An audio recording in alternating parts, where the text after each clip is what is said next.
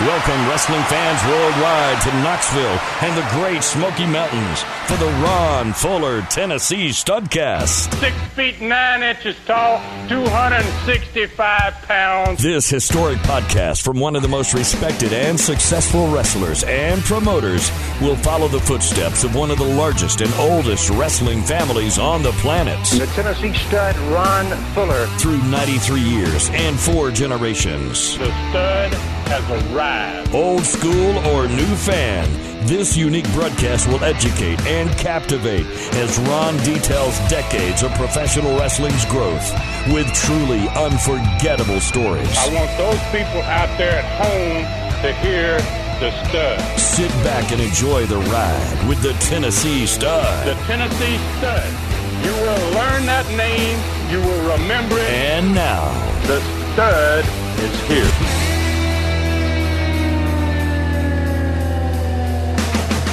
Hey, everybody, welcome back in. It's another Studcast. David Summers here with the Tennessee stud, Ron Fuller. It's the only podcast on the planet which is documenting the real story of professional wrestling. It's 100 years of rich wrestling history as told by the stud. Please welcome the originator of the Studcast, the man who changed the podcasting world with the Super Studcast. We step back into the ring, back into time with the Tennessee stud. Ron Fuller. What's up, Ron? I'm here, my man. Ready to go, man. In in good health and uh, very happy to be there. Uh, looking forward to this one today. We're in a tr- very good time frame, man. It's just gonna it's and crazy. I'm looking a little bit ahead at uh, future cards, and wow, this is going to be fun for a while. You know, I mean, uh, there's really a lot going on in this in this time frame, and things have gotten kicked off, and I'm really, um, really pleased uh, that uh, that we are in 1977, and uh, we're talking about a business that's, uh, geez, really beginning to look like one of the best small territories in the history of the sport. So, and uh, it's easy, easy to talk about these. It's easy to talk about it, and uh, and you know we're we got a lot of new people hitting in this one, and it's uh, it's just I think uh, fans are going to really enjoy this. Oh, without a doubt. And it's it's crazy to think that we're already at the end of January as we record this. It's January 26th, and it's a it's a very special day. It's my birthday. So oh, anyway, I was well, gonna see if you were gonna sing at some point during the show, and you could wait till the end of the show, or but I'll, I'll, I'll just sit here. I'm I'm good. Oh, but oh, okay, okay. Anyway, we'll so acknowledge you in one way or another, man. Yeah, well, I, I appreciate that. don't don't knock yourself out but any, anyway, this is this is going to be. I've I've I've kind of checked over some of the stuff that you sent me that you were going to be talking about today, and I think this is going to be a pretty cool show. But I do want to mention Super Studcast number thirty-seven before we get going. Cowboy Bill Watts has joined in on this. The great tribute to Danny Hodge. The entire three plus hours of the deep dive into the life and times of the legend Danny Hodge is now available at tnstud.com or patreon.com slash studcast. Ron has also added about seven minutes of actual audios from two of the Southeastern TV shows of 1975. You'll hear Ron Wright, the stud, the legendary Danny Hodge in this fantastic Super Studcast. And I always get a kick out of your imitations of the late legendary Ron Wright. Yep, he's in this one, man. A little bit of him. Uh, uh, he's he's he's actually doing uh, ba- doing battle with uh, Danny Hodge, and uh, wow, I feel sorry for him just talking about it. well, at least once in that show, I hope you do that line about the Tennessee dog whooping. So we'll we'll uh, we'll hope for that and look forward to that to that. And plus two, another reminder: the awesome Southeastern Continental Five Pack is still breaking records. Fans can't get enough of those 60 matches, 12 total hours of some of the greatest old school wrestling ever. To me, one of the cool parts is all the interviews. So it is really well worth it. Five tremendous DVDs in one pack, full of stars, matches, interviews from Southeastern Pensacola. Continental's illustrious past is on display, and you can have it. Get yours now at tnstud.com. Click stud store and get 12 hours for only $39.99. That price includes shipping. Ron, I bet you got something to say about this offer because this is really cool. And to me, it's amazing that you you saved all of this and you somehow came, however you came up with it, and it's still preserved.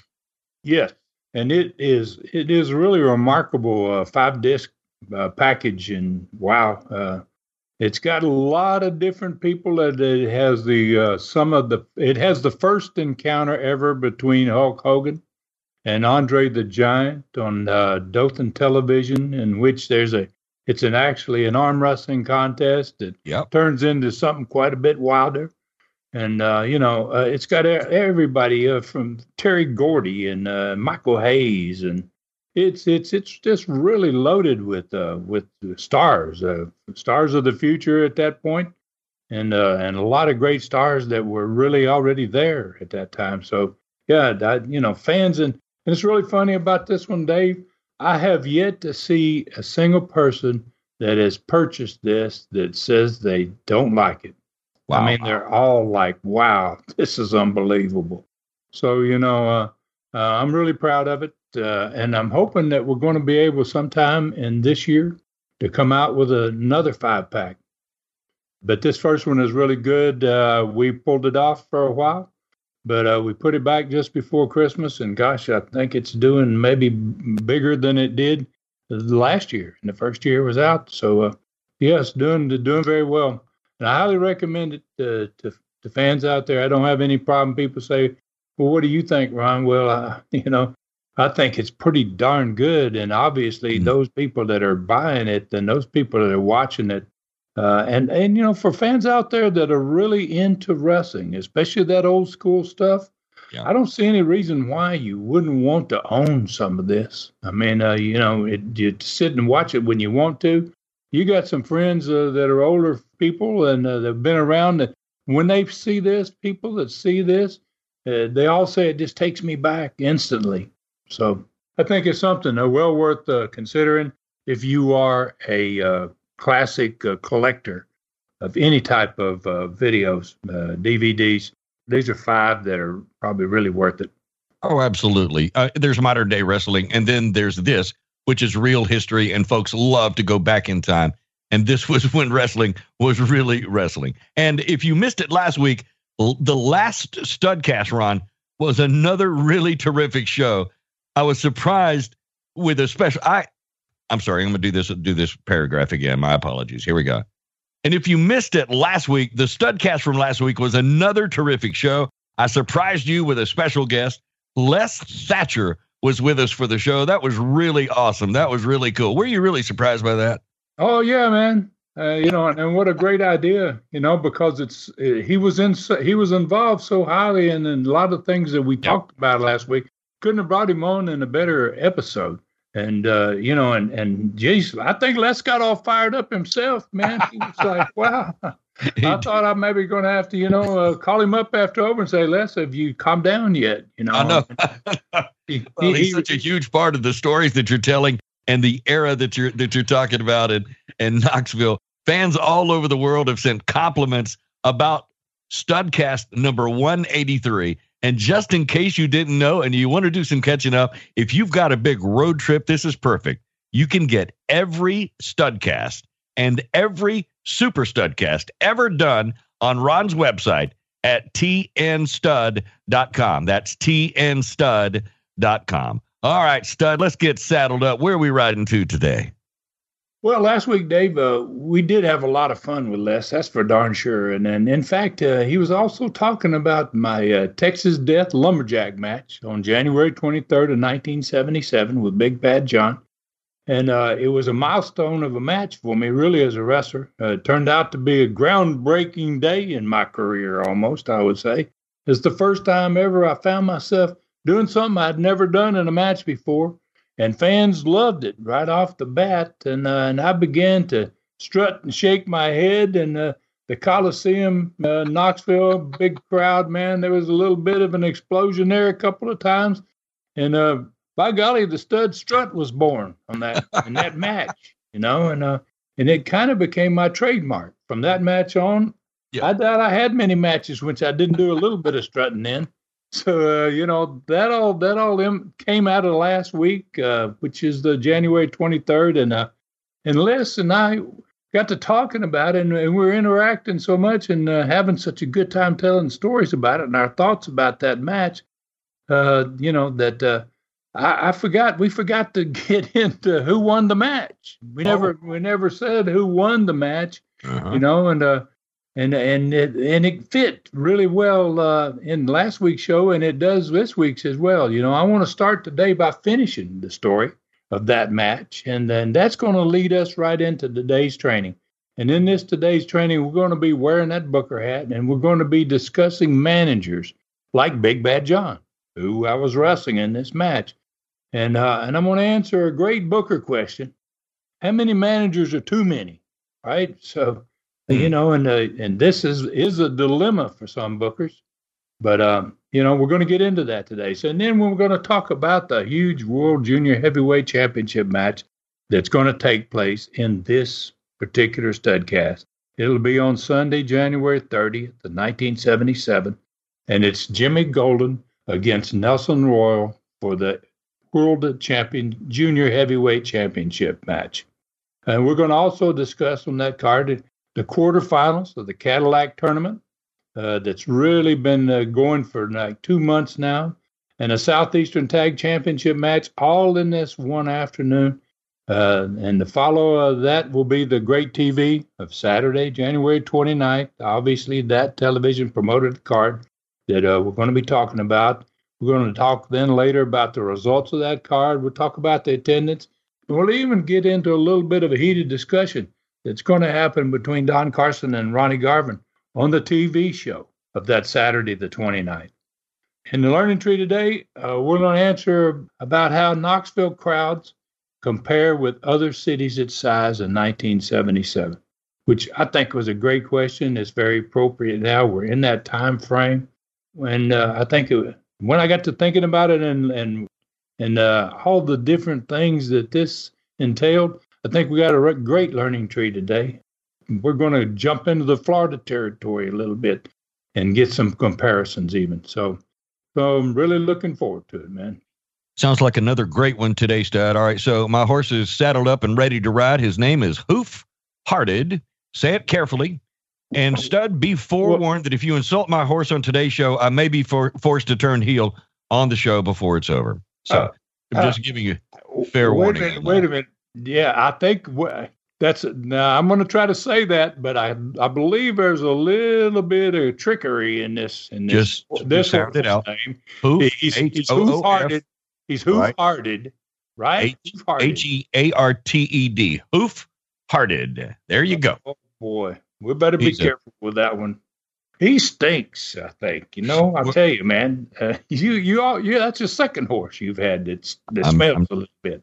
I'm turning heel before this is over. So, all right. So let's get to the show and let's let's bring this to a stop. Who did who did win the Texas Death Lumberjack match from last week's Studcast? And how many managers is too many in a territory? Does every wrestler, every wrestler need a manager? Oh well, gosh, man. I, you know, there was a heck of a lot of them that did when it came time to do interviews. Uh-huh. You know? I don't know that all of them did, but there were a heck of a lot of them that did. Right. But to answer the first part of that question is who won the last week's match between me and Big Bad John?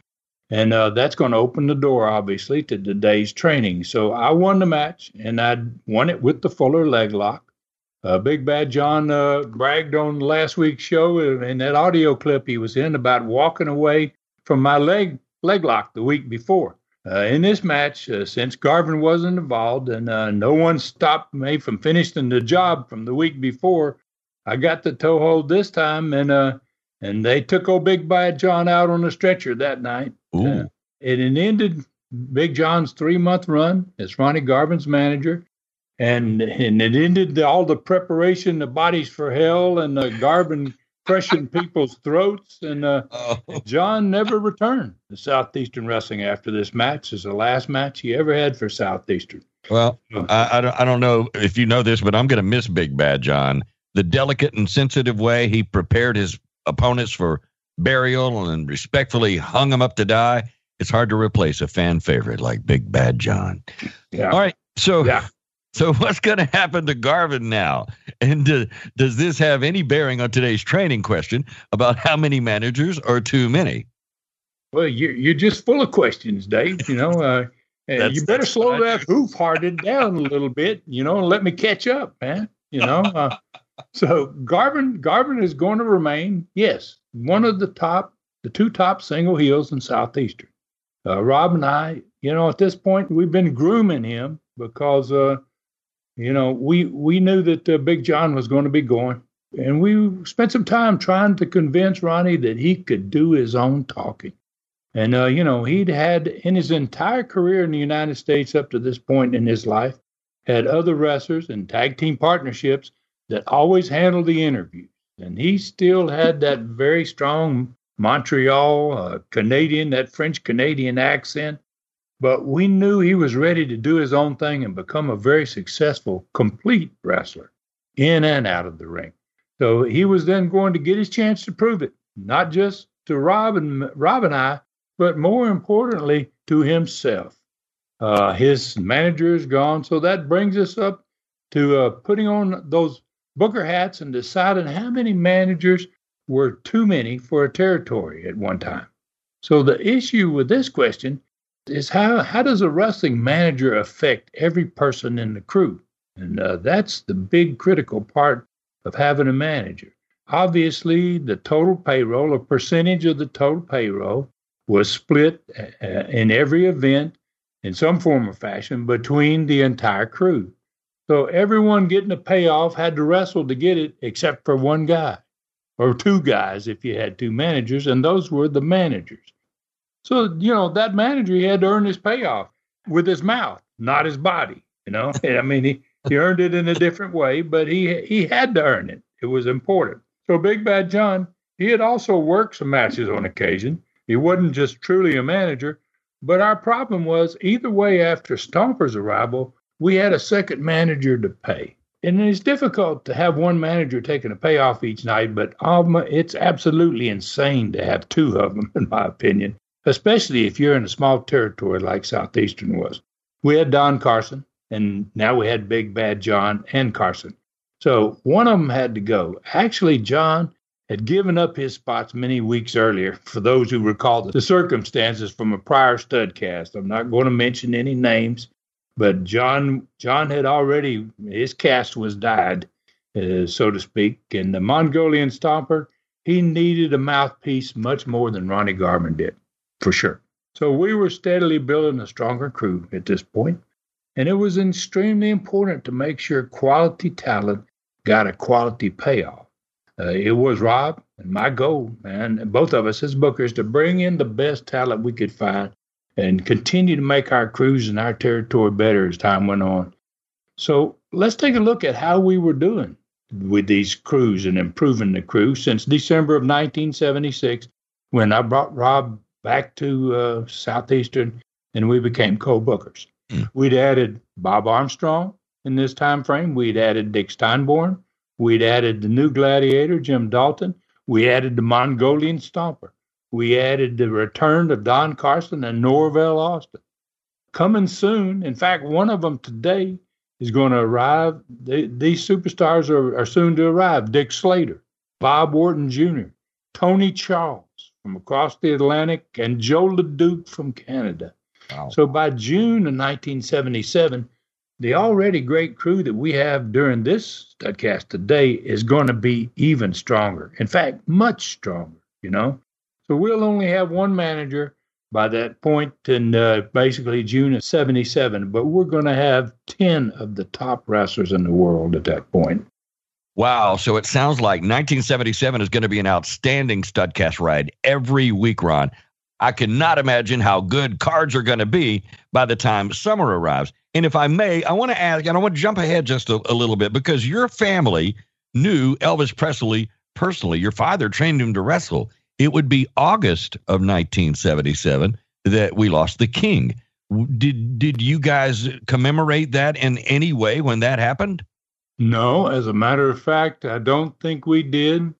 Elvis had a strange career in a way, you know. I mean, he had those years when he was really young and he caught on fire, and then he went through a period of which he almost died, basically. I mean, uh, died away, and uh, then uh, he had the he went to Hawaii and he did that uh, that big show that, that just put him back on top again. And I guess you know by '77, uh, we were so busy at this point we were focused on one thing i think basically and i think that's why we were doing so well as we just we looked at those crowds every week.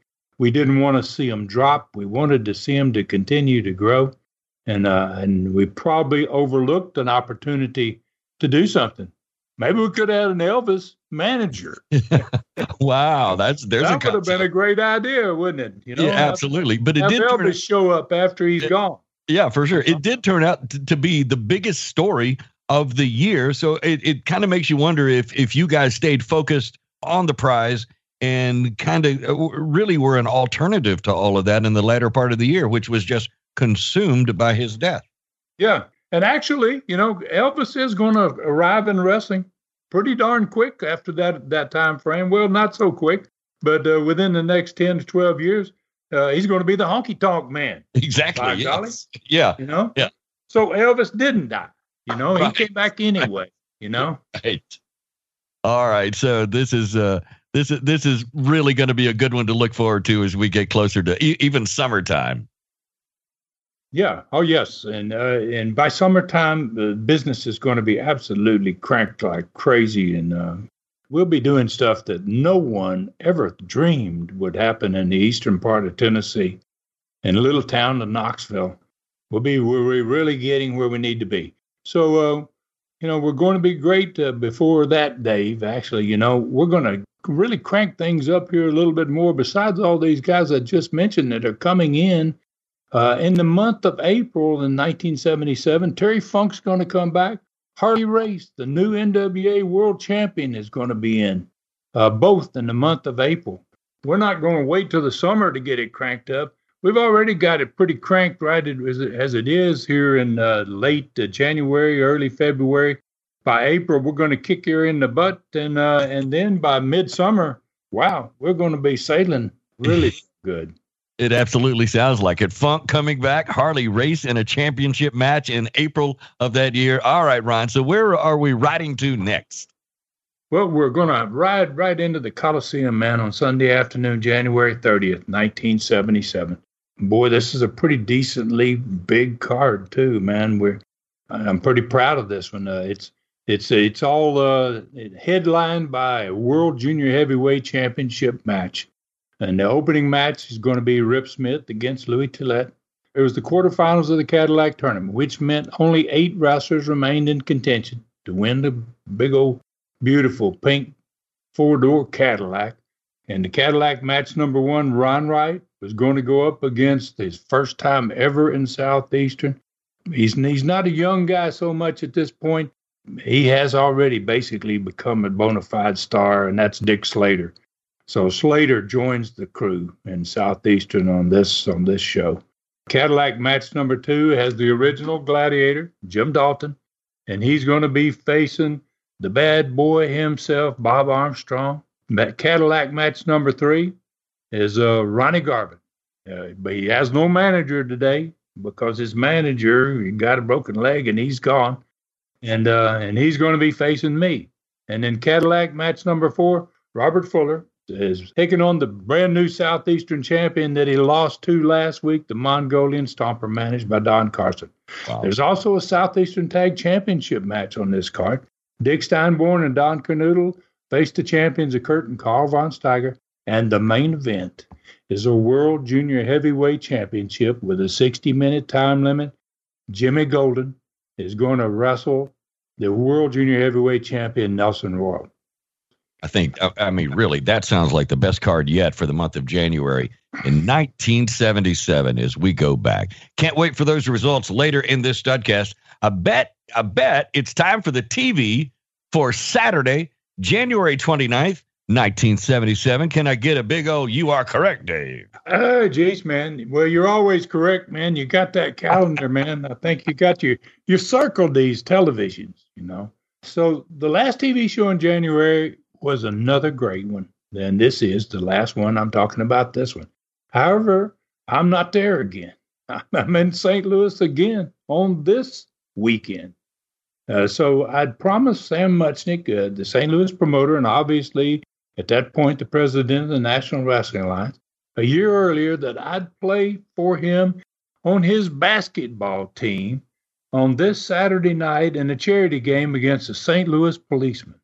And I really regretted it at this point. I got to be honest with you. I, I mean, a year earlier when I made that promise, my territory wasn't doing so well. And, uh, and it was always nice to pick up the bread in St. Louis but I couldn't, uh, you know, now I couldn't get back out of out of my promise, you know. So uh, I didn't need to be there on this one because I'm booked against Ronnie Garvin uh, the following day, and uh, and I'm having to deal with the same problem I had last the weekend before. Am I going to make it back in time to wrestle? So I recorded an interview for this show, this television show that's going to show the day before the Sunday afternoon that I'm supposed to wrestle Garvin and I left it with Les. I recorded it at the studios in WBIR, and I left it with Les to play into the program. And I was hoping to get back to Knoxville in time to have that Sunday match with Garvin. And I uh, had been lucky. Same week, weekend before, I did it great and had no problem getting back from St. Louis. So the TV opens this day with a classic still shot uh, that we try to open all these shows with, almost all of them anyway. This one has the Mongolian Stomper. He's standing over top of a bloody brother of mine, Rob, down below. Stomper's got the southeastern belt held up over his head. Don Carson's standing next to the Stomper. He's got his hand on the Stomper's arm. It was a great victory shot. It reminded me uh, of the one with uh, Muhammad Ali when he won the world boxing title from Sonny Liston you know, where he's standing there looking down at him, you know, and uh, he's wow. he's he's got the belt. He he's the man, you know. Yeah. And uh, yeah. so Don Carson set with Les at the set. He he's there with the stomper to open the show, and the stomper is behind him. The stomper was all oiled and pumped. I mean, by golly, uh, and he had this that newly won southeastern belt uh, around his waist he was carrying his signature calling card, which was a strange looking contraption. It was actually it was a, a steel truck uh, springs from a steel big old uh, truck, right? Uh, and right. Uh, Stomper had had them weld handles on each end of this steel spring, the truck spring. And uh, when finally uh, Carson started to talk to Les, then the Stomper's behind Carson and he starts bending this spring in a U shape. I oh, mean, God. Wow. And, and, you know, but uh, there are few people alive that had the strength to do that, right? Yeah. Yeah. And he's just bang, bang, man. His muscles are all rippling. He, I mean, he looked massive, man. He looked like a champion. There was no doubt about it. And uh, people at home, I think about it when I I think back on this, what he looked like. I, I know those poor people at home were wondering what it'd be like to get in the ring with this guy. no kidding. I, no, uh, what what what you got to be nuts to get in the ring with this guy. So Carson, obviously, in his boy Carson is really at this point flying high, man. So he he he he's he's running the show as usual. He just tells the director, "Run that video, man we want to see my man do his deal. You that know, sounds just like him. yeah, he just you know, and Les is like, and Les wants to run the show, but you know, Carson's by, he's there now, and man, he's I'm in charge. My man and me are in charge, and uh, he he wanted to see that magnificent Stompers win. Uh, of the southeastern title in his very first try at it. That's what Carson kept harping on. This he didn't have to have six or ten or fifteen chances. in the very first time, he just took the belt right you know, and Carson just couldn't stop bragging about his monster. Uh, and Rob was extremely bloody in this video. It had been a long match, and, and Stomper kicked him in the face several times already at this point. And uh, and his his face during the course of this video had to be blurred. The director several times blurred his face uh, really? to to keep the, the the fans at home. We were always trying to be careful about not showing too much blood uh, on right. television, and uh, right. so our director was really good about this. So in this particular video, there's a lot of shots in which Rob is bleeding, and when the close up comes, the face is blurred. Uh, so that fans can't see how bad it was. So mm-hmm. when the video's over, Carson and Stomper they left the set. Now Stomper was in the first match of the show, and it didn't take didn't last long, obviously, and it ended with another bloody opponent on television, right? Wow. So and Stomper beat this guy down. Uh, and he beat him with the move he was named for. He stomped him in the face.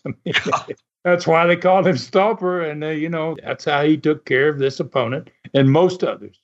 And there was a silence again in the studio, just as it had been the last week when he had wrestled on TV.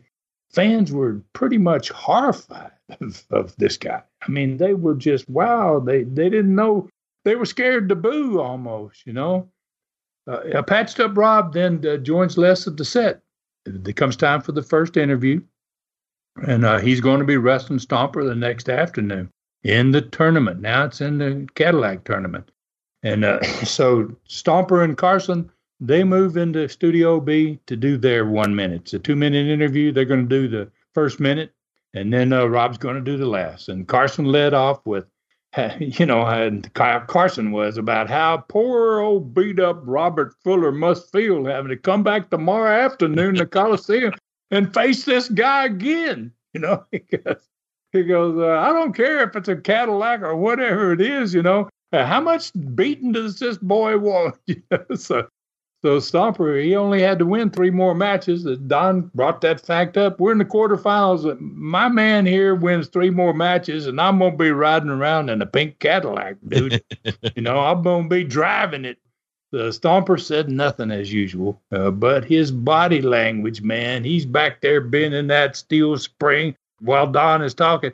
His body language said everything that need be said. I can tell wow. you that. Wow, he was he was doing it without saying anything. Bob Armstrong told me later, uh, you know, because I wasn't at this show, and uh, and I'll tell later a little bit uh, what what I, when I actually got to see all of this. But he told me later that uh, Rob was kind of quiet when he came his time to finish that last one minute of the interview.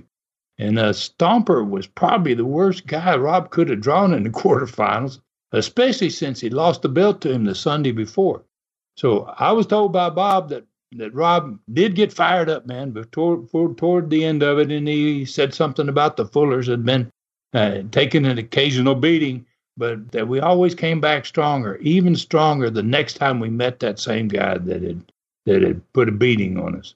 So he ended up saying something about how hard Carson's going to be crying when he loses. When the Stomper loses, and he loses that chance for Carson to take that pink Cadillac. So crowd popped about that. And uh, Rob was certainly big underdog the next day, no doubt about that. Second segment of the show opened with Bob Armstrong in the ring. Boy, fans were eager by this point. They've seen the Stomper demolish a guy in the first one, and you know they they're eager to cheer for somebody. Uh, Bob didn't disappoint them, boy, and he left them on their feet when it was over, like he usually did. And then he went to the set for the second interview. And the so-called original Gladiator was in Studio B this time. The Gladiator went first, and he bragged, you know, about how he was going to enjoy the Cadillac and how famous he was going to be after he beat just getting the win over Bob Armstrong's like winning a Cadillac, you know. So for a guy like him, it would have been winning the Cadillac. So Bob started out when the interview came to him about how many matches in the row this so-called original gladiator had lost since the real gladiator Dick Steinborn came back. Right. was, what's that count again, Last Uh, 17, 19 straight? What, you know, so, so he, he said, and then Bob uh, had a great line. He said, you know, gladiators went out of style 2,000 years ago. And he says, and he goes, this this this this so-called gladiator is about about much a chance. He has about as good a chance of beating me as he did of beating Dick Steinborn. So he said tomorrow he was going to be the glad he ate him.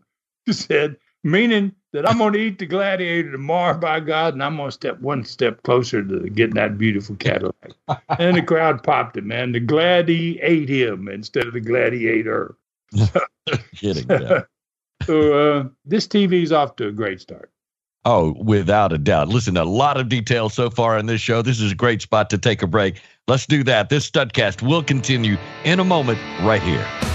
We all have memories of people we knew that are no longer with us. It's those memories that keep those dearly departed close to us. Super Studcast number 37 is filled with memories, facts, and accomplishments of probably the greatest American wrestler that ever lived, Danny Hodge. At tnstud.com or patreon.com slash studcast. We'll take you on the wrestling ride of a lifetime. Danny Hodge was much more than a tremendous wrestler. That is clear when you hear the memories of fellow Oklahomans Jerry Brisco and Cowboy Bill Watts about the man they admired at tnstud.com or patreon.com slash studcast.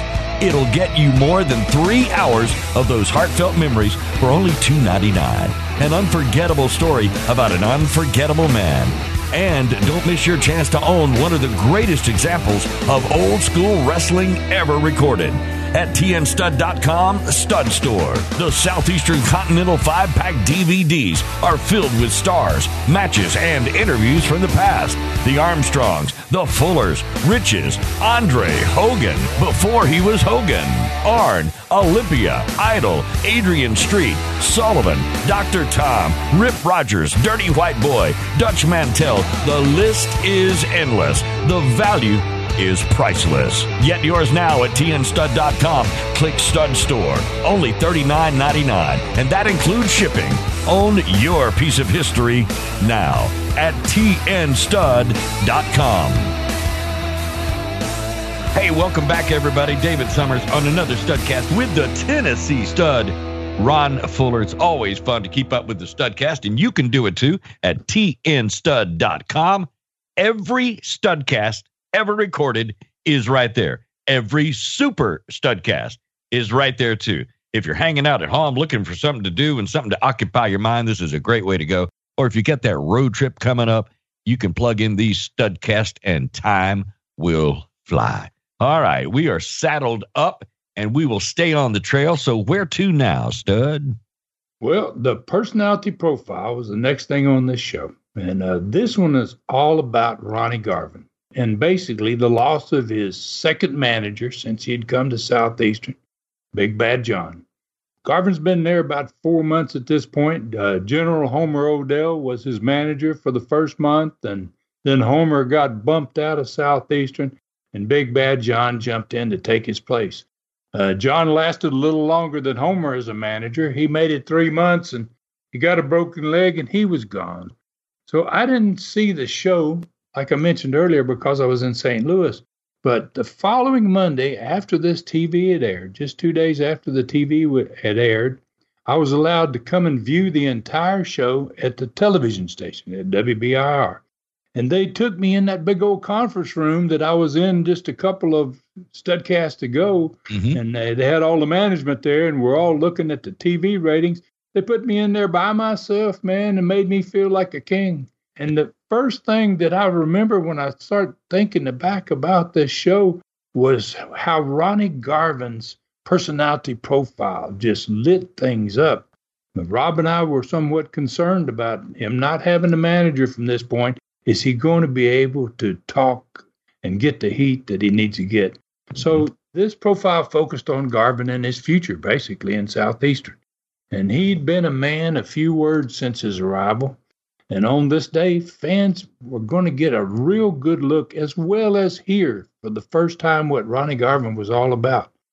And it had been uh, pre recorded, this segment, earlier in the day. Uh, Les and I talked about it. We don't want to do this in front of the studio. We want to pre record it.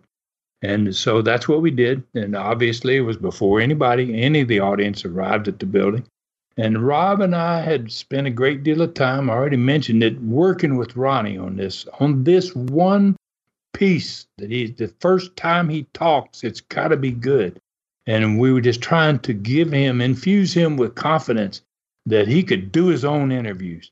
And he was much too good a talent to not take that final step and learn to talk, man. I mean, he was so talented in the ring. And uh, so I think we really, really did a great job of preparing him for this. Mm-hmm. So this personality profile opened, as most of them did, with uh, Les and Garvin sitting down in the big old comfortable chairs. Uh, this is not a wrestling segment. I mean, they're going to talk about wrestling, but it's it's a different segment. We utilized it and came up with the idea, and it worked so well for our program. Uh, we accomplished so much in these personality profiles.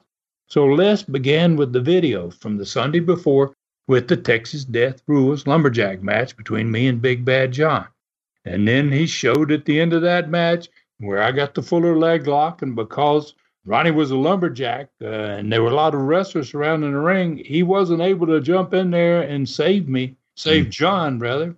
Uh, but he he had to stand there, and once I got that toehold on him that time, especially after John running his mouth about he walked out of there, you know, the week before, and and I think I promised fans that I was going to break his leg if I had a chance, and and that's exactly what happened there. And Ronnie watched it. To stand there and watch it. And then the end of the video, it showed him stretching him right out of the ring, man, and right out of Southeastern history, actually, forever.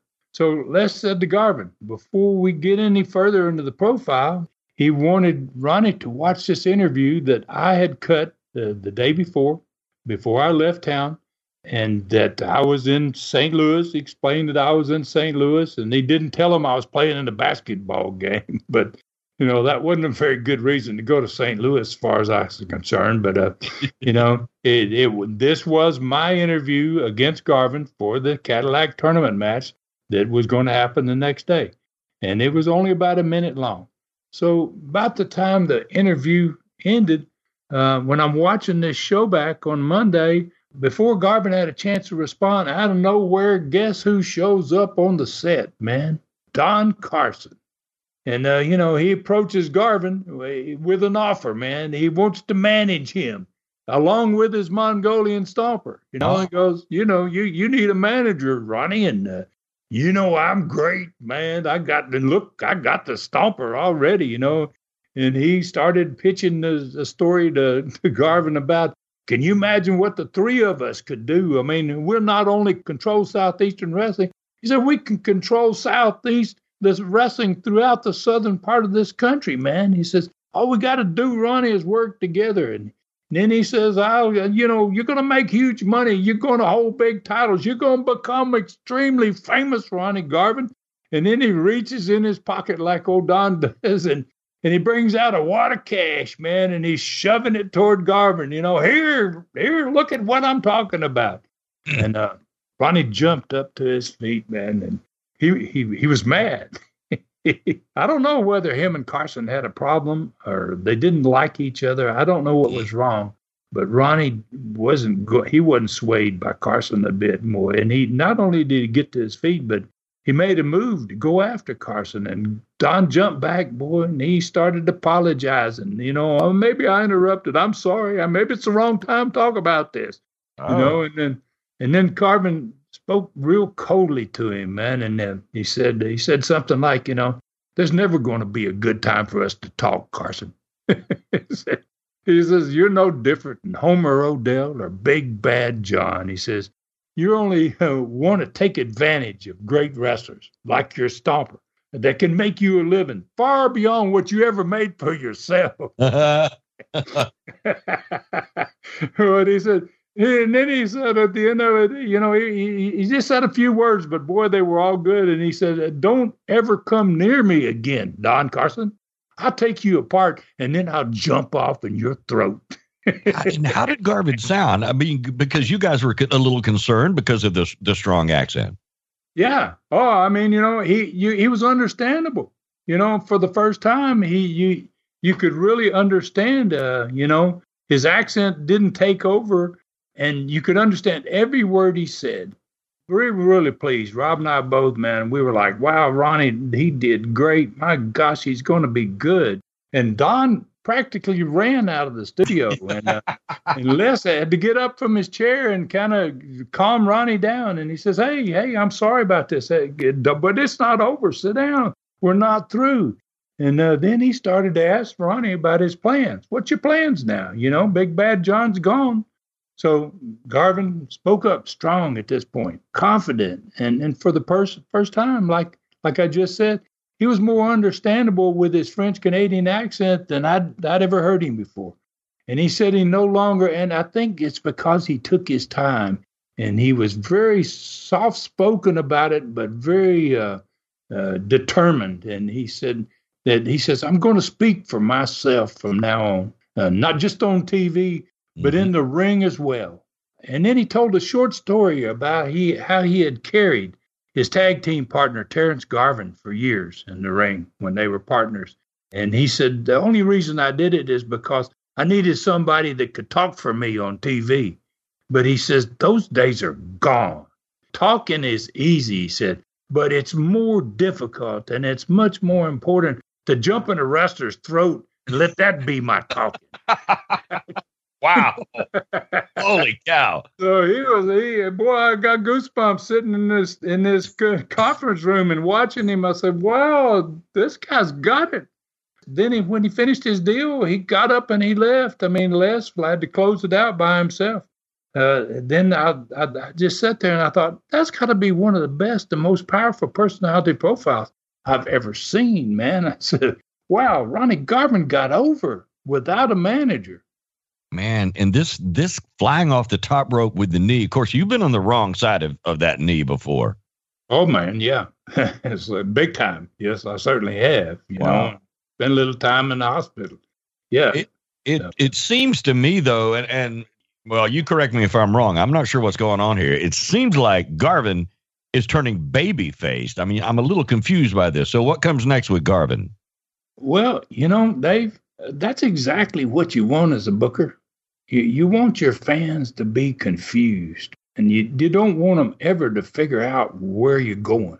You know, it's going to get very interesting. Let's put it this way at this point of what's going to happen for Ronnie Garvin down the road here. And that was the Booker's job, man, to keep it interesting. And you never wanted the fans to have any idea what's going to happen next. And uh, wow, we teased them there a little bit that day. But fans are like, "Wow, what's going to happen? What's going on now with this guy?" So let's talk about the next TV match it was another brilliant young star who's making his first appearance in Southeastern Wrestling. Uh, this is the guy that I grew up cut my teeth with in the early 1970s in the Florida Territory. Since the day he had his first match, he's just one of those guys that had it. And uh, that's Dick Slater. And Dick Slater is coming in and he's involved in the Cadillac tournament his very first day.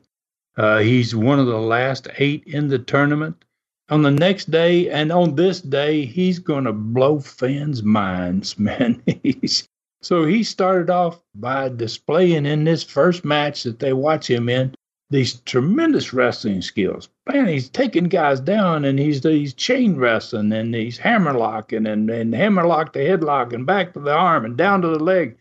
And then all of a sudden, he just goes crazy. He throws the guy over the top rope. He jumps out and he pile drives him in the floor, the concrete, you know. And uh, and so the referee he, immediately disqualifies him. what's he going to do? You know, I mean, gosh, he, you, you can't do that. We threw him over the top rope. He's disqualified, and then he goes out and pile drives him in the floor. So referee rings the bell, and he got, uh, you know, he's he, he signifies, pointing down to the guy who's laying there you know, unconscious. Yeah, there's your winner, right? And uh, and mm-hmm. so Slater jumps back up in the ring and he knocks the referee unconscious. Wow! He hits him, wham! Down the referee goes. Uh, you know, and then he just gets out of the ring and he comes to the set with Les. And you know, Les is like, you know, Les Les is wanting to talk to him, but he doesn't say anything. You know, Les is like, what, what, what is, what are you doing? what is this going to be? What's uh, going to happen with you? And, uh, you know, so uh, then there's an interview coming up right after that. You know, so he's there. He's going to talk about his opponent for the next day. And in Studio B, his opponent is there. And his opponent happens to be Ron Wright. Ah. And, uh, you know, and Ron Wright, when, the cameras, you know, when the red light went on, Ron Wright was almost without words, and that's saying a lot when Ron Wright doesn't know what to say. And yeah. then he finally stumbled around there and he said, Yeah, I've never in all my years seen anyone do something like that. what just happened on that guy's first match in the new territory? How how do you go into a territory and do something like that? He said, he said, but I'm glad. I'm glad I saw this. He goes, uh, you know, I don't know what to expect. This new kid, I've never heard much about him called Dick Slater, you know. And he, then he says, you know, on the end is one minute's running out. And he says, but now I'm telling you, I'll be ready tomorrow for anything, he says, you know. And, uh, and he says, and I tell you what, that boy better be ready for a good old Tennessee dog whooping. so he got his line in, boy, in that studio pop, man. You bet. I bet they You know. did. That's awesome. Yeah, you So you know, and Ron, that old Ron, what a great talker he was. But I tell you, Dick Slater really put him back, man. So Slater took it from there, you know, and he he started saying something about where he came from and where I came from. What I just did is a very mild thing, he says, you know. And he says, referees are just like wrestlers to me, he said. If they do something wrong, something I don't like, he says, I knock them out. so, so, and he said uh, that, that tomorrow, he says, uh, I'm in a ring with a guy, he says, I've heard a lot of things about, you know, and he says, and I'm happy that I come here and they start me off with one of the best of them here. And he says, he said, but I look at him, Les Thatcher, and he said, Ron Wright, he said, he's old. he goes, he goes, I'll have no mercy on his old ass.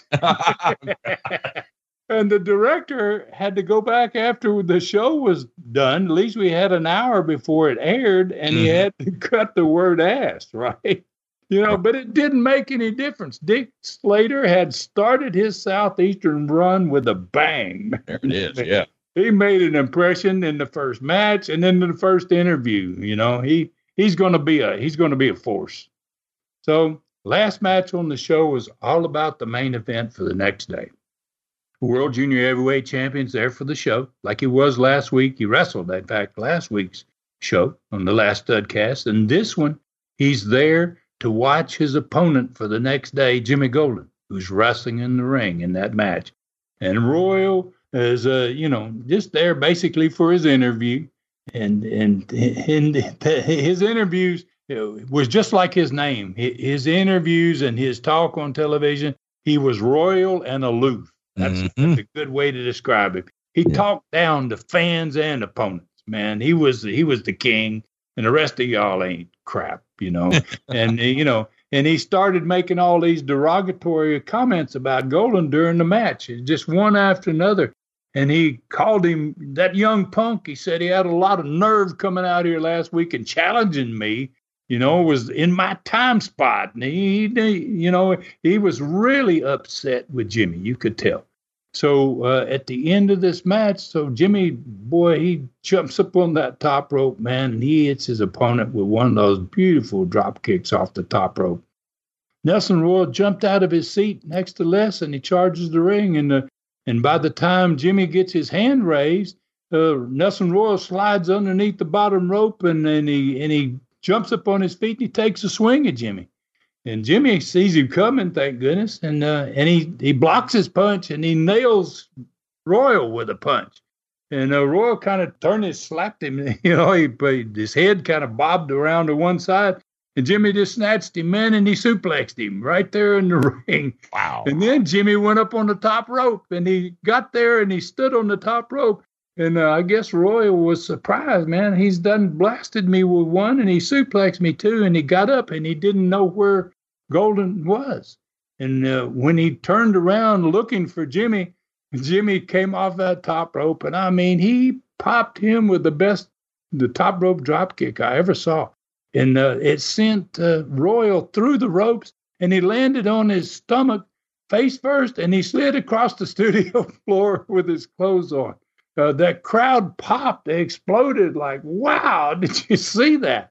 And then he got up and he staggered a little bit, and it was time for interviews. So he staggered back to the set with Les. So Jimmy had time. There's a two minutes uh, break there, commercial break. So Jimmy went on into Studio B where we were doing interviews, uh, two guys at a time uh, for the entire show. And uh, he got ready to talk about his world title shot the next day. So Jimmy was supposed to start the interview, but Royal was so mad that as soon as he saw the red light light up on the camera, he jumped right in. He he roared like a lion, man. Les Les kind of backing away, like, "Whoa, geez, Nelson, what's going on?" And uh, and he about he was mad, man, about uh, Golden. Well, I'm what I'm going to do to you, man, to, to, tomorrow afternoon because of what just happened here, man. He's like, so Jimmy don't end up with much time. Nelson takes first minute and a half, and Jimmy's supposed to get a minute of it. So Jimmy, pretty quickly on the end, he's very calm about it. And uh, what a great interview! He says, you know, basically, I've been wrestling for ten years, and he said I've been waiting for a shot at the World Junior Heavyweight Championship. And he goes, by golly, I'm going to get it in 24 hours from right now. And he said that Nelson Royal, he says he's nothing but a big bully. He says he's got no respect from wrestlers and the fans anywhere in the world. People hate him you know, and he said, tomorrow afternoon, he says, I'm on a drop kick royal right out of the Knoxville Coliseum. he says, I'm going to take his coveted world championship tomorrow afternoon. Boy, the studio crowd exploded, man. Uh, you know, uh, just like they did on that drop kick a couple of minutes earlier. So Les is starting to close the show. The, inter- the show's running out. He's got maybe 30 seconds and Royal starts screaming they're golden again. And so the show's going off, and Les is saying, "Thank you for joining us." And Roy's going, "I'm gonna kill you, kid!" You know? and the studio crowd is just booing him like crazy. And I mean, there's pandemonium at the end of the show. It was one of the best uh, TVs, man, so far in southeastern history. I thought. I can definitely see that was true. What a great TV to lead into that big card that's going to be the next day in the Coliseum. So, what were the results? of that card on January 30th, 1977? Well, Rip Smith uh, won the first match with Louis Tillet, and uh, he had wrestled Louis several times, and he got the best of Louis in just about all of them. Uh, Rip Smith uh, is a kid from Florida that really had a lot of talent. And in the first Cadillac tournament match, Ronnie Garvin uh, came down to the ring, and uh, and I had trouble with my flights. I was not as lucky as I was the weekend before, and I got to my first flight to come and take me out of St. Louis to get me home in time for this match, and it was canceled. They had a problem with it, and then uh, I tried my best to make it back. I wasn't able to get back into Knoxville until six o'clock on Sunday night. So Ronnie Garvin goes to the ring for my match with him, and it's a forfeit. Rob told me later that evening when I got home, I went to see Rob. I said, "Tell me what the heck happened." You know, uh, you guys had to had to, I had to forfeit, and so how'd that go?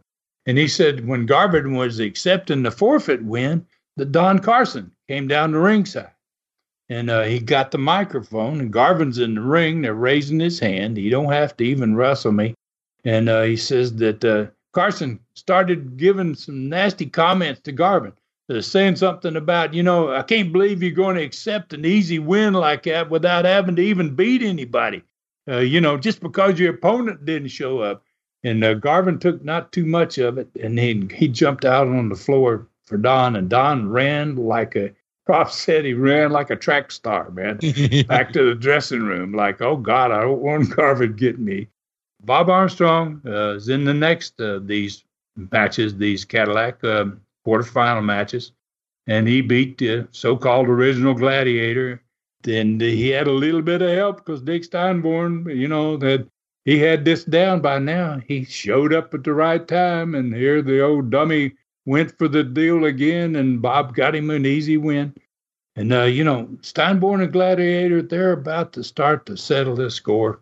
Uh, the next three weeks in Southeastern, they're going to they're going to have some battles. Uh, finally, we're going to find out who the badass and who the real gladiator was. So the Southeastern Tag Championship match went next. Uh, Steinborn and Kernodle, they won that match by disqualification. Uh, so obviously they didn't get the Von Steigers belts. Uh, Ron Wright and newcomer Dick Slater, according to what Rob told me, tore the Coliseum down. You know, Slater was so good at, at heeling and and he was a great babyface too, but he had such a feel for heeling. And Ron Wright was so over in that territory, man, that uh, you know Slater beat the number one hillbilly, but he didn't beat him before Ron introduced him to the chisel. so Slater got the victory, but by golly, he left there bloody son of a gun for it. Wow. You know, Ron brought his old chisel. He, he needed a little help, and he knew it, and by golly, he brought it. So last tournament match was Rob against Mongolian Stomper. And, uh, you know, Stomper uh, pretty much had Rob under control. He had Bob bleeding again. He, and he was about to finish him off. And uh, Garvin came down and returned the favor um, because, uh, you know, Carson had showed up for his deal. So Garvin showed up down there and uh, and he was only focused on Don Carson. He didn't care about getting involved in the match. He started basically backing Carson around the ring. And the Stomper saw it, you know, and and gosh, he he, he knows Garvin won't get his man here, and he he lost the, his his focus on Rob, and he turned to to see what he's going to have to do to save Don Carson's butt. Mhm. And Rob just slid in there on the Stomper out of nowhere, man, and got him in a nice small package. And boy, that building erupted when Rob won that match, man. Wow. Yeah, but Rob beat the Stomper. I mean, nobody in the building thought that was going to happen. And as soon as they got Rob got the three count, Garvin immediately went right back to the dressing room. So the main event for that day was absolutely fantastic. One of those matches uh, that uh, I watched the video of it. Uh, one of those matches that builds territories. It had a tremendous amount of wrestling in it. It was a one-hour time limit draw. I love those hour matches. Rob said that everybody, and I could see it when I watched the match. The last five minutes of the match, there wasn't anybody sitting in that building, man. I knew it was going to be great. I knew Jimmy was ready for this type of deal. And uh, what happened in this match is uh, Nelson Royal established himself as the World Junior Heavyweight Champion for South. Mhm. He is the su- World Junior Heavyweight Champion for there. And uh, he's going to be back many times in the future uh, defending that World Junior Heavyweight Championship.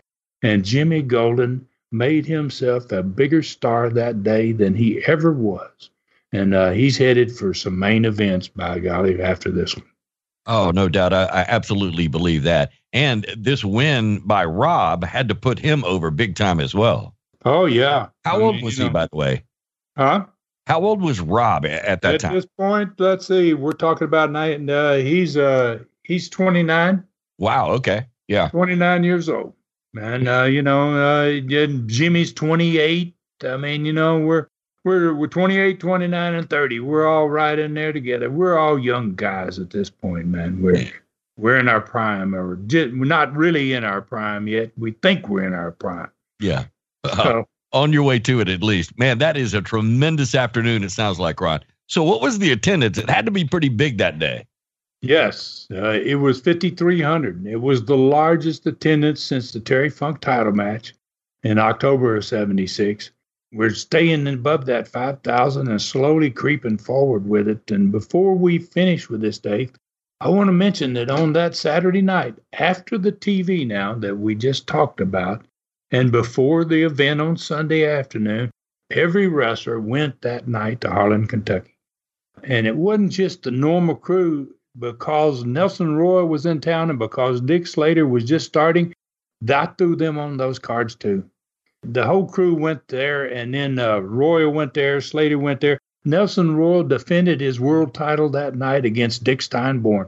In another, I I wasn't there, I didn't see it because I was in St. Louis, but I know for sure that that was a unbelievably great wrestling match between Nelson Royal and Dick Steinborn. Okay. And we recorded our first sellout in Harlan with over 3,000 fans. They shut the building down, the big old round gymnasium.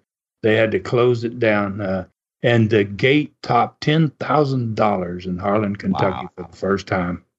How far of a ride was it from Knoxville to Harlan? About an hour and 45 minutes. So not too rough on the guys. So they were No. they were not once they got there, they were they were settling in pretty quickly. Yeah, yeah. You know, I mean, uh, we didn't have any really hard. The probably the longest ride in the territory by this point. We're no longer going to West Virginia. Yeah. Was uh, Hazard, Kentucky, was about two hours. Yeah. Wow. So um, you know, by wrestling standards, that's a short trip. Yeah, no doubt. At business, listen, it sounds like business was absolutely on fire in Southeastern. I think it is time that we get that cold drink. We'll take a seat under the learning tree once again and remind us who asked the question for this one, Ron, and what was it once again? This question came from a lady named uh, Dorothy Blankenship, and uh, she asked uh, in 1977, how did Knoxville crowds compare to other cities of its size? That's a great question, and it's especially significant because man, we're we're getting into a time frame in which we're starting to draw some monstrous crowds, basically, for a smaller city. Before we compare these Knoxville's crowds to other cities its size, though, I think uh, I want to go through a little bit of further into 1977 and take a little look ahead and try to get a real close figure of what the average crowd was in 1977 for us. Yeah. So in the month of January that we're just now finishing, we'd averaged slightly over 5,000 per event for the month of January. The Cadillac tournament was going to end two weeks after this match that we're into today. We're going to set another record crowd. Uh, we're going to beat the Terry Funk. We're going to hit almost 6,000 for that match. Uh, we're coming up in April with another NWA title defense with me against Harley Race. Uh, and as Harley makes his first appearance ever in Southeastern, that event will break the all time sports record for that Coliseum building. It's going to go well over 6,000 people. Wow. The summer crowds, wow. we're going to move back into the amphitheater in Chilhowee Park in the summer because we can actually put more people in the Chilhowee Park Amphitheater than they can put in the Coliseum. So we're going to average about 6,000 plus all summer long. And then you take the fall of the year uh, into consideration, the houses are going to drop a little bit. But I'm going to estimate in 1977 that Knoxville's average attendance per show was probably 6,000 fans. Wow. And that's that's on a weekly basis, right? That's on a weekly basis, 6,000 wow. fans every week. Uh, and the problem was we didn't have a big enough building or, or, or a big enough structure out there Chilhowee Park to put in eight or nine. We might have been able to draw seven or eight, maybe 10,000 fans uh, on some nights. So let's compare Knoxville's population to other cities in Tennessee in 1977. And then we'll compare the crowds. Uh, so Knoxville's population was the third largest city in the state of Tennessee in 1977. The population in Knoxville was about 175,000 people. Nashville, middle of the state, uh, second largest city in the state, 1977, had a half a million people. It was almost three times larger than Knoxville. Nashville was. Nashville's matches took place in the Fairgrounds Arena, it was called. It held about 3,000 fans.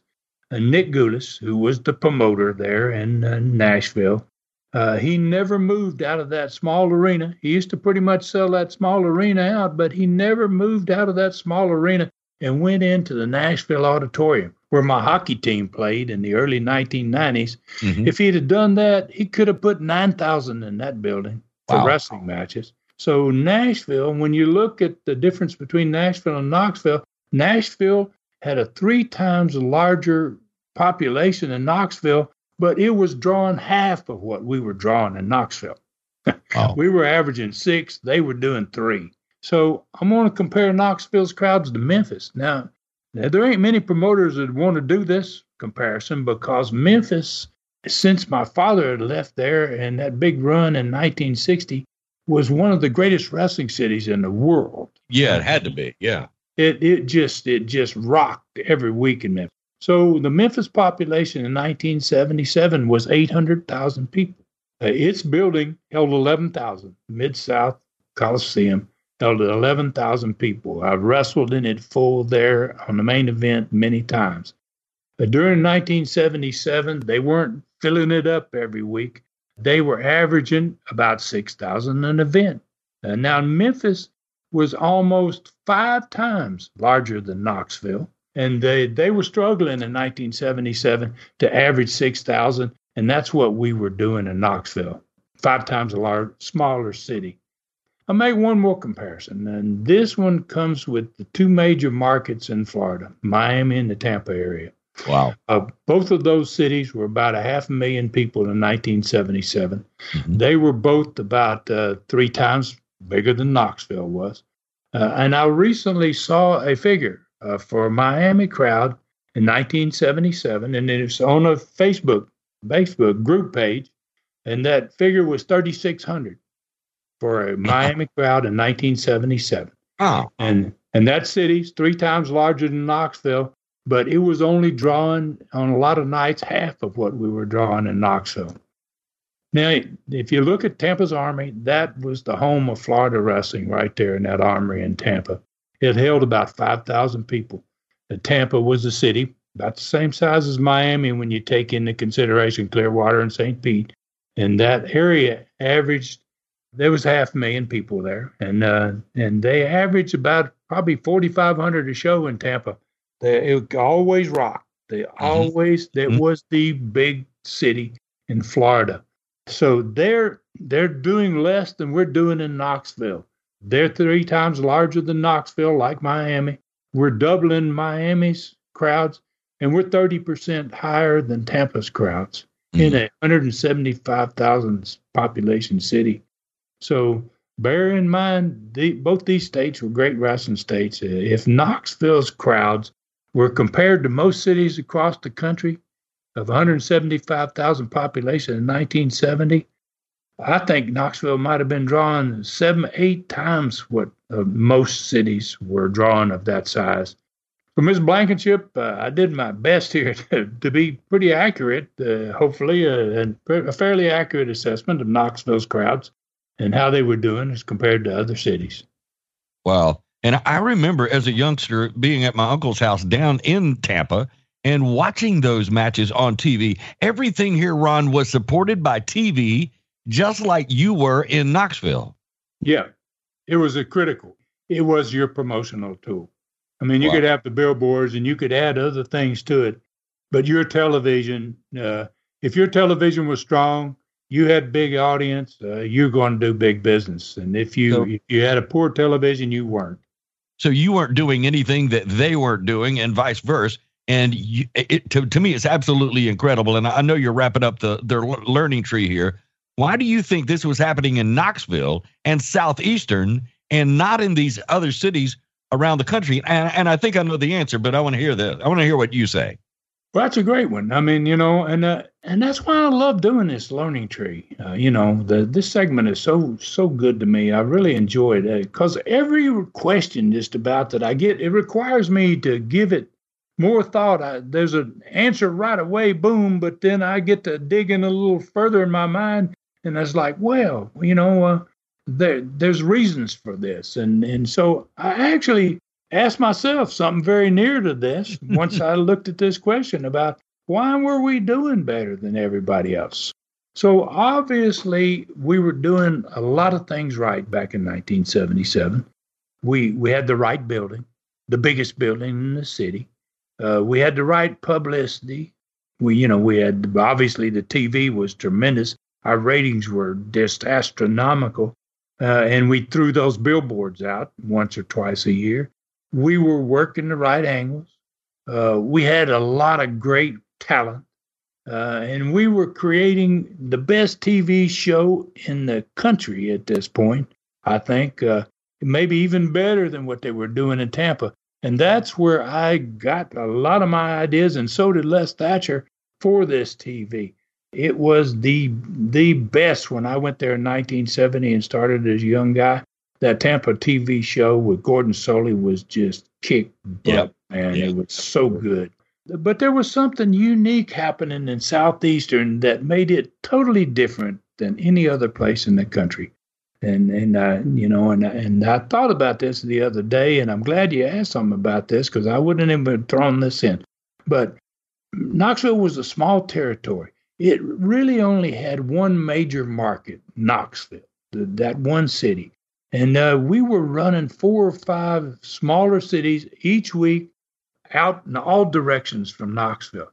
So every time we went to those little smaller cities, uh, you know, some of them 100 miles or more from Knoxville. It was a promotion for wrestling itself. So over the years, as we continued to go to these smaller cities, fans in those smaller cities got so inspired by what was happening in their gyms and in their cities, they watched this TV show and they began to come from all directions to Knoxville for the big show.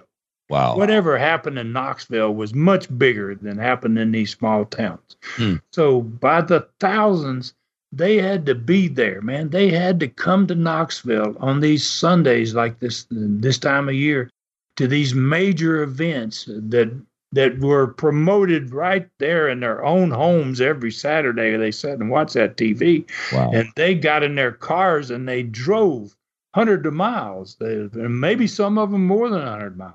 So, looking back on those days, Dave, I'd guess that at least a thousand of those six thousand people that's in that Coliseum drove from more than thirty miles outside Knoxville to be a part of it. So, southeastern Knoxville was a unique territory. Uh, it was small but extremely successful, and, and without a doubt, it had some of the best wrestling fans in the world there. It certainly sounds like it. I've got to go back just for a second because it, it does make sense. And it's not that other territories were competition because you weren't competing directly with them. But how did, and, and it's smart to know what other territories are doing because it might be something that works in your territory. But how did Les and you keep up with what was happening in Tampa? You know, I mean, you didn't have an internet back then. So what, what did you do?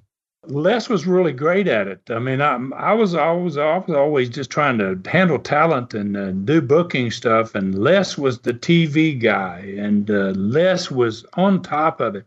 There was a lot of trading of programs and things like that between territories. Les always had territory programs out of Carolina and programs out of Florida. You know, programs that they sell at matches, right? And Right. Uh, and then those programs, you can see who's wrestling who, and you can see what kind of angles they're working. And then you, you, whenever you got a chance, he would ask Gordon to send him. He said, "Gordon, can you send me a couple of your later shows? I just Oh, want to interesting. See what you're doing." Yeah. So you know, I mean, nobody was doing that. We were one of the few people that were doing that. Everybody else wanted to run their own deal. They always thought they had the very best program there was, and uh, no matter what their business was, if they weren't drawing any people, it wasn't their fault. You know, Yeah. we're doing all the right things here. I can't imagine why we're not drawing. But uh, you, it, you, you just you had to stay on top of it. And Les was a big part of that. He always looked into those television situations, and and uh, we were just doing bang bang bang business. It's amazing. Oh, no doubt. And I'm curious too about wrestling magazines. They were all over the newsstands. The covers were had bloody faces. Did you guys garner anything from wrestling magazines to take back to your territory? Here's what's happening in, in, in this area, et, et cetera. That I'm I'm disappointed in what we did there. My dad kind of put me in the wrong direction when I first started promoting, and uh, he said, uh, you know, don't don't uh, get too hooked up with the wrestling magazines because uh, you don't want people to know that you're doing this big huge business because Oh. they're liable to come in and try to take it from you, Uh. right? So I really uh, did not uh, push uh, real hard to, to have the wrestling magazines do a lot of stuff, and uh, and I probably missed the boat there some Yeah. because uh, we were. I think uh, if Apter and some of those guys that uh, did those wrestling magazines Mhm. had come to Knoxville and seen those six thousand plus people Right. and those coliseums just rocking, they would have been there regularly. you They know? would have wanted to cut the pie up for themselves. So, and Yeah. listen, I think your dad was smart to say, don't pull the curtain all the way back. Yeah, yeah. Don't shine too bright a light. The way he Yeah. always put it. Yeah. Man, I got to keep saying it, Ron. These studcasts are just getting better every week. And I know the listeners and I cannot wait for the next one. Absolutely awesome job this week. All right. Ron has two Facebook sites that are not full. You can become friends on either or both the Ron Fuller, the Tennessee Stud Wrestling site, or the author, Ron Fuller Welch site, for his new novel, Brutus, and get information there. All you have to do is like and follow Ron on those sites, and you automatically become friends with a legend. At Twitter and Instagram, it's Ron Fuller Welch. Super Studcast number 37. Let's mention this again. It is so worth it.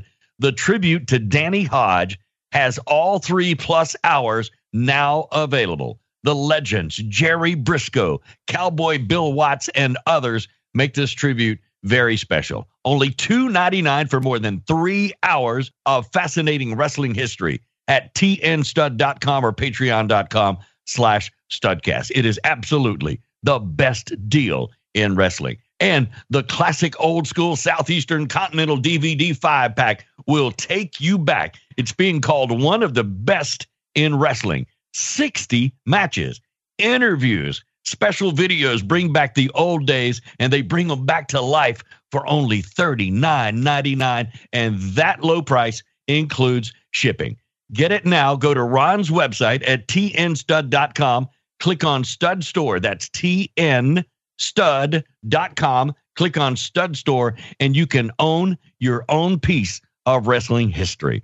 Some of Ron's greatest work does not come from the ring. He has a novel that is being compared to one of the greatest books and movies of all time. It's called uh, called Jaws, of course, the movie. Brutus is the book. It's an amazing story with more than 40 reviews that give it a 4.8 out of five stars.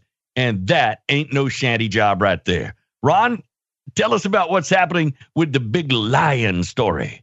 Well, it's uh, it's really it's, it's remarkable, and uh, you know I'm just I'm blown away by it you know, you never know uh, when you write something whether it's going to be good or whether it's going to be accepted. And you know, I see these reviews and and talk to people that have bought it, and you know, they they when they compare it to Jaws, you can't go much better than that. You know, I mean, uh, that's one of the greatest books and, and, and one of the greatest movies. That, so, you know, I think Brutus may be doing to to the mountains. I hope Brutus doesn't do to the mountains what Jaws did to the ocean. You know, and they had people uh, getting out of the water back in the Jaws days. And uh, you know, I'm hoping business is still going to stay good up there in the Smoky Mountain National Park. Uh, but uh, you know, I just I, am really happy with it, Dave. I'm really happy, and uh, and thanks to all those people that have supported me and have, have bought it, and and all the it's remarkable the reviews I read them. Uh, it's like wow. And if you go to uh, Amazon.com, Brutus novel, uh, and if you want to read those reviews, they're from all over the world. I mean, uh, people have purchased this book from Australia and from uh, Ireland and England and Canada, and uh, you know, it's it's just amazing. So I'm real happy with it, and thanks everybody out there. If you read Old Brutus and you like it, man, tell tell others about it. Smoky Mountains National Park is the most visited national park in our nation, and we'll leave it up to Ron to destroy that. All, right. All right, a ton of fun this week. Where are we riding to next week, Ron? Well, the the next studcast uh, is gonna the today's training is going to be about that basketball game in St. Louis that uh, I'm uh, that caused me to miss my Knoxville show. Okay. Uh, so we'll be talking about who are some of the other wrestlers that uh, you know uh, Sam Muchnick can bring in anybody he wants to, and boy does he load up this basketball team. He brings in some big old tall dudes, man, in wrestling to go against this these poor policemen in in St. Louis. It's a pretty bad deal, man. So we're going to talk a little bit about that basketball game, and uh, we'll compare that crowd to the St. Louis games crowd, the one that we did the basketball game that we did in Knoxville that we talked about last week. And uh, we talk about, you know, uh, comparing the size of those crowds and the quality of the contestants uh, and, you know, the overall success of those basketball charity events. Uh, we're going to be obviously moving into February in this next one, 1977. And uh, we're going to open February with the semifinals of the Cadillac tournament. There's only four guys left in it the next week. Uh, Jimmy Golden's got a shot at the Mongolian Stomper Southeastern Championship and like I said, uh, he he earned it with this big, big, uh, you know, hanging in there with uh, Nelson Royal for an hour. Uh, Rise, he, he he deserved the southeastern shot, and uh, and then we're going to get the real beginning of the Steinborn and Gladiator angle that's been out there for a while. And the TV card, obviously, we're going to talk about that promotes this February 6th uh, card, uh, the TV itself, the results we'll talk about, and we'll talk about the attendance. Uh, the learning tree question next week is a very appropriate one, and it asks about the Steinborn and Gladiator angle that had been dangling, as they put it in Southeastern, for several weeks. We've we've just uh, been playing with this for a long, long time here, and uh, we're going to get down to uh, really putting these two guys together and see what happens. That's going to be pretty awesome. So next week, prepare to expand your cranium. You are going to be stuffed with information. Another charity basketball game, this time in St. Louis, as you said. Semifinals of the Cadillac tournament. The Mongolian Stomper versus Jimmy Golden. And the Steinborn and Gladiator angle begins to heat up as well. It sounds like another awesome ride next week, right here. Yep, we're going to we're getting awful close, man, uh, to giving away that beautiful Cadillac, and uh, I want to thank everybody out there for being with us today. I hope you enjoyed the ride as always, and uh, and uh, please tell your friends about us. Uh, you know, maybe they'd like to saddle up too, and take care of yourselves, everybody, and others at the same time, and may God bless us all. Well, I was going to use a baseball metaphor. You knocked it out of the park, but I think I'll say you threw it. You threw everything over the top rope. This is David Summers thanking you for listening today and reminding you that Ron Fuller Studcast is a production of the Arcadian Vanguard Podcast Network. Thanks for joining us today for this historic Studcast. The true story continues next week.